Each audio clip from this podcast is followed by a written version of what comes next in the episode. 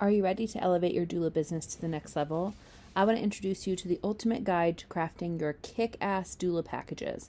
Whether you're a seasoned doula looking to refresh your offerings or just starting out in the field, this free guide is your roadmap to success. In this guide, you'll find strategies to tailor, tailor your services for your clients, ways to make the prices sustainable for you and something that you feel really great about, and different creative ways to make your doula packages unique to you and not just the same as everybody else's in the industry. This is a free guide and you can download it right now. Head over to harroddoulaservices.com slash doula packages to get your copy today. Hello and welcome back to Kaely Daily. Today's question is, are doulas covered by insurance? This is Kaely Daily, the bi-weekly podcast about all things doula tips and tips, where we answer one question about pregnancy, labor, postpartum, or lactation in order to have your journey in this parenting world be just a little bit more informed and filled with consent. Hello and welcome back. I'm Kaely Harrod. Welcome to Kaylee Daily, the doula um, podcast. It's all about doula tips and tits. Um, I'm a doula, postpartum and birth doula, and also childbirth educator and a mother and a wife. Um, and that's kind of how I come to this work. Today's question is kind of short and sweet. Are doula services covered by insurance? Now, um, the answer is it depends. A lot of times we're not, but it's getting to the point where doulas can be in network. Now, just like anything in our beautiful and wonderful and terrible healthcare system in the US, um, it can be complicated to do that. There are lots of kind of random stipulations sometimes in who qualifies to be a provider and who, um, how you have to go about doing that. There are some barriers to access that for, for the doulas, I mean, like on the provider side. Um, and so sometimes a doula is covered by insurance not very often. So it's new enough right now that I know very few doulas who are in network with an insurance plan. Now, in the DC area, DC, Virginia, and Maryland are all doing a big push for doulas to be in network with Medicaid. Um, but compensation is not great. It's not super sustainable from the doula side. Um, it is really hard then to make it something that would work well for our clients and for us as a business owner, etc. Um, so I do know some folks that are in network, but not that many.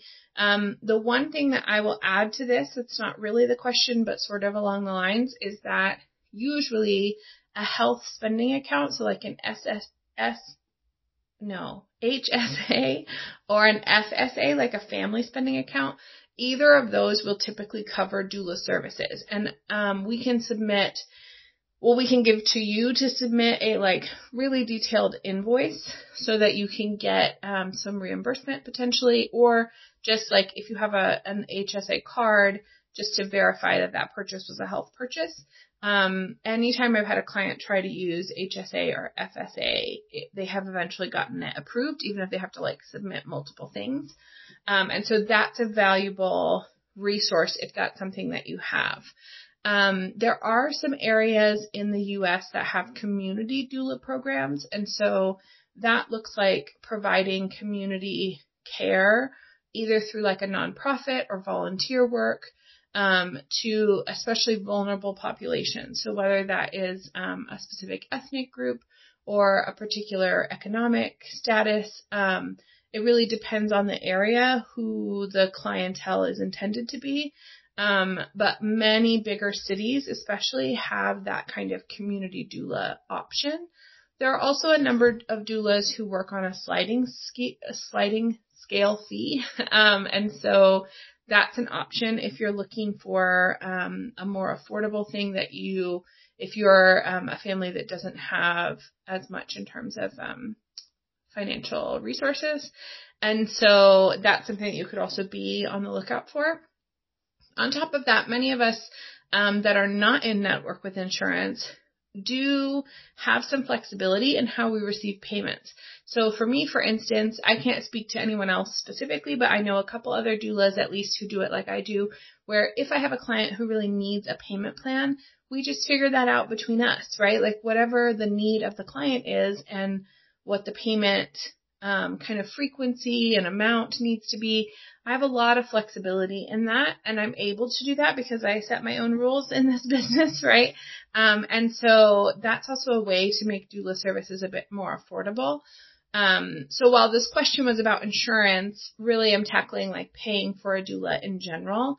Um, and so there's lots of different options. If you're a person that feels like there's no way I could afford a doula, don't necessarily discount the possibility of having doula services because sometimes there are programs like the community doula programs or um, like Medicaid coverage, etc., that can open that door to folks who would think that they otherwise don't have the option of it.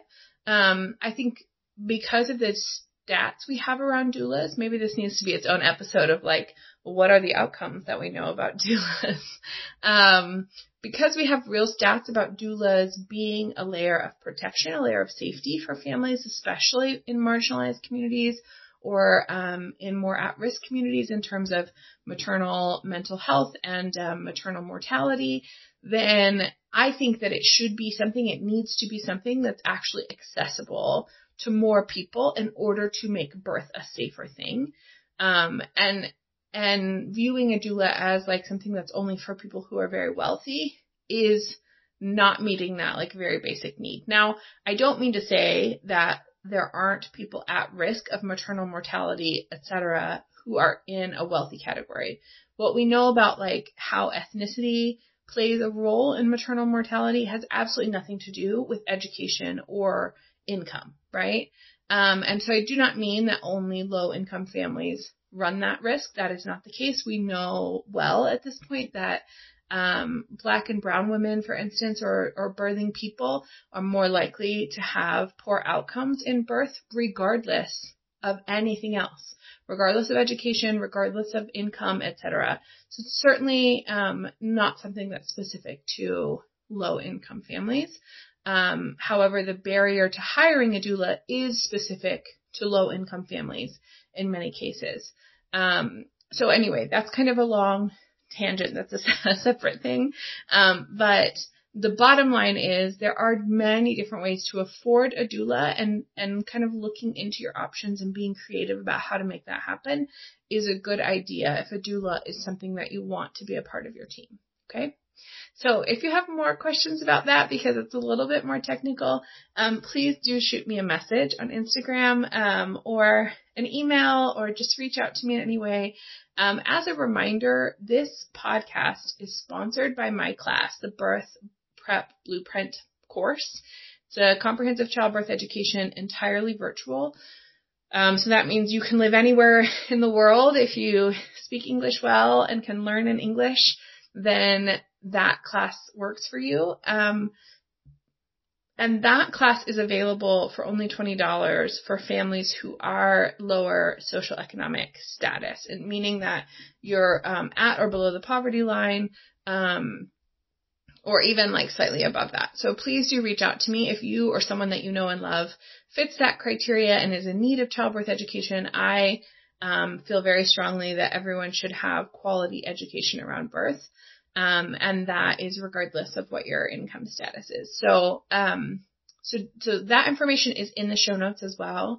Um, and my email is there, so you can shoot me an email and just um, let me know if you want to connect over that or if you have questions about um, insurance and things like that. So, um, so this is not the end of the doula series. We have a number of episodes more, but I would also love to hear what your questions are. And the next series that's coming is postpartum stuff. So start shooting me some questions about postpartum. I really love to hear from you all. Um, in the meantime, I wish you well informed, consent filled birthing experiences. Bye. These episodes are edited and produced by Kaely Harrod, as I'm sure you can probably tell. And um, our amazing music is credited in the show notes as well. So we look forward to seeing you on the next episode. And in the meantime, have wonderful and consent filled births.